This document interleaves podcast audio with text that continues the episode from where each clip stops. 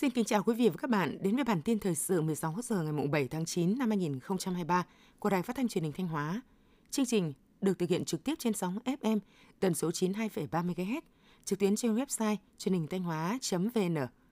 Sáng nay, ngày 7 tháng 9, Ban dân vận tỉnh ủy phối hợp với huyện ủy Triệu Sơn tổ chức hội nghị tập huấn công tác dân vận trong xây dựng nông thôn mới nâng cao, nông thôn mới kiểu mẫu và trao đổi kinh nghiệm công tác vận động nhân dân hiến đất mở rộng đường giao thông nông thôn trên địa bàn huyện Triệu Sơn. Đến nay, huyện Triệu Sơn có 7 xã đạt chuẩn nông thôn mới nâng cao, một xã đạt chuẩn nông thôn mới kiểu mẫu. Năm 2023, toàn huyện phấn đấu có thêm 9 xã đạt chuẩn nông thôn mới nâng cao, một xã đạt chuẩn nông thôn mới kiểu mẫu và 10 thôn đạt chuẩn nông thôn mới kiểu mẫu. Tại hội nghị, các đại biểu đã tập trung tham luận, trao đổi chia sẻ những kinh nghiệm, cách làm hay, chỉ ra những hạn chế khó khăn, nguyên nhân và đề xuất các giải pháp cách làm mới hiệu quả trong công tác dân vận tham gia xây dựng nông thôn mới hiện nay. Sáng mùng 7 tháng 9, Ủy ban Mặt trận Tổ quốc tỉnh tổ chức hội nghị chia sẻ kinh nghiệm về phát huy vai trò của Mặt trận Tổ quốc các cấp trong công tác tuyên truyền, vận động toàn dân tham gia bảo đảm trật tự an toàn giao thông trong tình hình mới. Trong giai đoạn từ năm 2019 đến năm 2022, Mặt trận Tổ quốc các cấp trong tỉnh đã tổ chức được 120 lớp tập huấn cho hơn 24.000 lượt cán bộ mặt trận, các đoàn thể ở cấp xã, phường, thị trấn tham gia, cấp phát gần 360.000 tờ rơi tuyên truyền về an toàn giao thông. Tại hội nghị, đại diện Ủy ban Mặt trận Tổ quốc tỉnh và Văn phòng Ủy ban An toàn giao thông tỉnh đã thông tin đến các đại biểu về thực trạng nhiệm vụ giải pháp để đảm bảo trật tự an toàn giao thông trong tình hình mới. Sở Công Thương Thanh Hóa cho biết, tổng giá trị xuất khẩu 8 tháng năm 2023 ước đạt 3.353 triệu đô la Mỹ, bằng 88,8% so với cùng kỳ và bằng 61% so với kế hoạch năm. Ngành Công Thương Thanh Hóa nhận định khó khăn về thị trường xuất khẩu vẫn còn tiếp tục kéo dài, do đó các đơn vị xuất khẩu hàng hóa trên địa bàn tỉnh cần chủ động theo dõi sát diễn biến của thị trường, nắm bắt tín hiệu phục hồi của từng ngành hàng, từng thị trường để nâng cao năng lực sản xuất, thúc đẩy xuất khẩu trong thời gian tới. Cụm công nghiệp Bắc Hoàng Hóa được xây dựng tại các xã Hoàng Kim và Hoàng Phú, Hoàng Hóa có diện tích quy hoạch 50 ha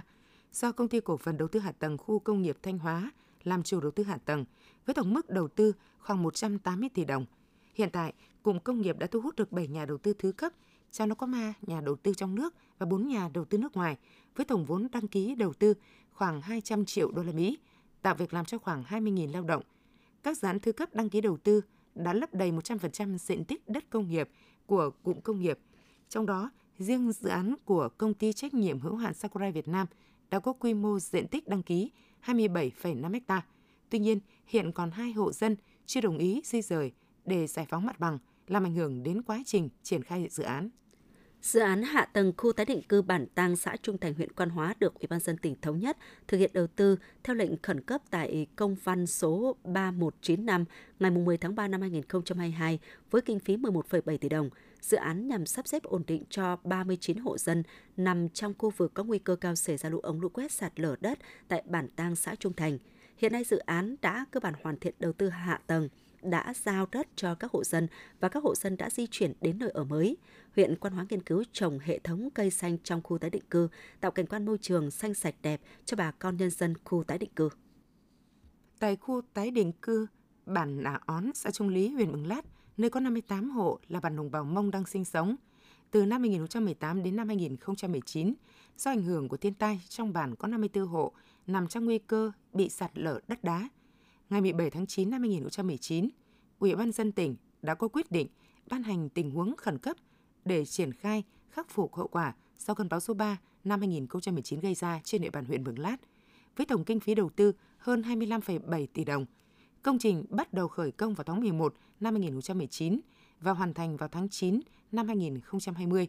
Sau khi hoàn thành và bàn giao sử dụng, Ủy ban dân xã Trung Lý đã tổ chức di chuyển 54 hộ dân vào sinh sống tại khu tái định cư, có nơi ở mới an toàn. Bà con nhân dân đang tập trung phát triển kinh tế ổn định và bền vững.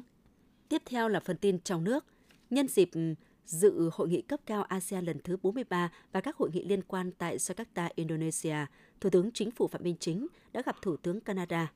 Hai nhà lãnh đạo bày tỏ vui mừng chứng kiến sự phát triển ngày càng sâu rộng và hiệu quả của mối quan hệ đối tác toàn diện Việt Nam-Canada. Thủ tướng Chính phủ Phạm Minh Chính khẳng định Việt Nam coi trọng vai trò của Canada trong chính sách đối ngoại, đồng thời bày tỏ mong muốn Canada tạo thuận lợi hơn nữa cho hàng hóa Việt Nam xuất khẩu sang Canada, đẩy mạnh hợp tác trong các lĩnh vực mới, trong đó có chuyển đổi số. Tại trụ sở Liên Hợp Quốc ở New York, Mỹ, Đại hội đồng Liên Hợp Quốc đã tiến hành các phiên bế mạc khóa họp lần thứ 77 và khai mạc khóa họp lần thứ 78. Trên cương vị Phó Chủ tịch Đại hội đồng Liên Hợp Quốc khóa 77, Việt Nam đã đảm nhận thành công vai trò này, thể hiện qua việc tham gia sâu rộng vào quá trình thảo luận, thúc đẩy Đại hội đồng thông qua một chương trình nghị sự bao trùm mọi khía cạnh của đời sống quốc tế, tham gia đầy đủ vào quá trình đề xuất hoạch định những quyết định quan trọng của thế giới. Sở Giao dịch Chứng khoán Hà Nội cho biết, trong 8 tháng năm 2023, kho bạc nhà nước huy động được 230.511 tỷ đồng, đạt 57,63% kế hoạch phát hành của năm 2023. Ngân hàng Chính sách Xã hội huy động được 4.450 tỷ đồng, đạt 18,27% kế hoạch phát hành của năm 2023. Như vậy, tổng số tiền đã huy động được là 234.961 tỷ đồng qua kênh trái phiếu chính phủ trong 8 tháng. Ngành hải quan đang nỗ lực giảm 5% tỷ lệ tờ khai luồng đỏ, giảm 10% tỷ lệ tờ khai luồng vàng, cũng như tăng 20% số lượng doanh nghiệp tham gia chương trình hỗ trợ khuyến khích doanh nghiệp tự nguyện tuân thủ pháp luật hải quan. Việc cắt giảm tỷ lệ tờ khai luồng đỏ, luồng vàng là một trong những nhiệm vụ quan trọng để góp phần cắt giảm thời gian thông quan, giải phóng hàng và giảm chi phí cho doanh nghiệp. Điều này sẽ mang lại lợi ích lớn cho doanh nghiệp xuất nhập khẩu và cơ quan quản lý.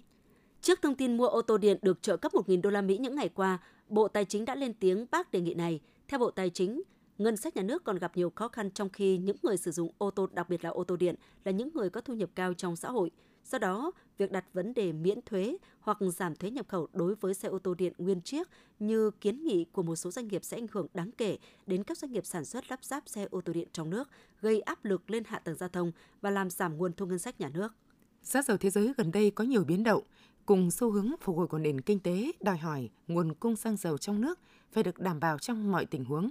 Đây là yêu cầu của Thủ tướng Chính phủ trong công điện mới đây. Số liệu của Tổng cục Hải quan cho biết, tính đến giữa tháng 8 vừa qua, tổng lượng nhập khẩu xăng của hơn 30 thương nhân đầu mối trong nước được phân giao đã đạt sấp xỉ 7 triệu mét khối một tấn. Với số lượng nhập khẩu và sản xuất trong nước đến tháng 8 sấp xỉ rơi vào khoảng 9 triệu mét khối một tấn xăng dầu, cộng với lượng hàng tồn kho, chúng tôi khẳng định đảm bảo đủ nguồn cung cho thị trường trong nước. Ông Hoàng Anh Tuấn, Phó Vụ trưởng Vụ Thị trường trong nước Bộ Công Thương nhận định. Báo cáo của Bộ Lao động Thương binh và Xã hội cho biết, trong 8 tháng qua, cả nước đã đưa được hơn 97.000 lao động đi làm việc ở nước ngoài, đạt hơn 88% kế hoạch. Nhật Bản tiếp tục là thị trường tiếp nhận nhiều lao động Việt Nam nhất với hơn 47.000 người. Tiếp theo là Đài Loan Trung Quốc hơn 41.000 người, Hàn Quốc 1.944 người. Tính riêng trong tháng 8, tổng số lao động đi làm việc ở nước ngoài là hơn 12.000 người, trong đó thị trường Nhật Bản là hơn 6.000 người, Đài Loan Trung Quốc là gần 4.700 người. Tối mùng 6 tháng 9, thành phố Hà Nội vinh dự được tổ chức giải thưởng du lịch thế giới World Travel Awards trao 3 giải thưởng điểm đến du lịch thành phố hàng đầu châu Á năm 2023, điểm đến du lịch thành phố hàng đầu châu Á cho kỳ nghỉ ngắn ngày năm 2023 và cơ quan quản lý du lịch thành phố hàng đầu châu Á. Việc thành phố Hà Nội vinh dự được nhận 3 giải thưởng tại lễ vinh danh và trao giải thưởng World Travel Awards 2023 khu vực châu Á và châu Đại Dương có ý nghĩa lớn đối với ngành du lịch thủ đô – trong bối cảnh thị trường khách quốc tế đã có sự phục hồi sau thời gian dài bị ảnh hưởng bởi COVID-19 nhưng chưa được như kỳ vọng. Theo Bộ Thông tin và Truyền thông, sau khi đối soát với cơ sở dữ liệu quốc gia về dân cư, Bộ đã xử lý và lọc ra 19,6 triệu thuê bao có thông tin không trùng khớp.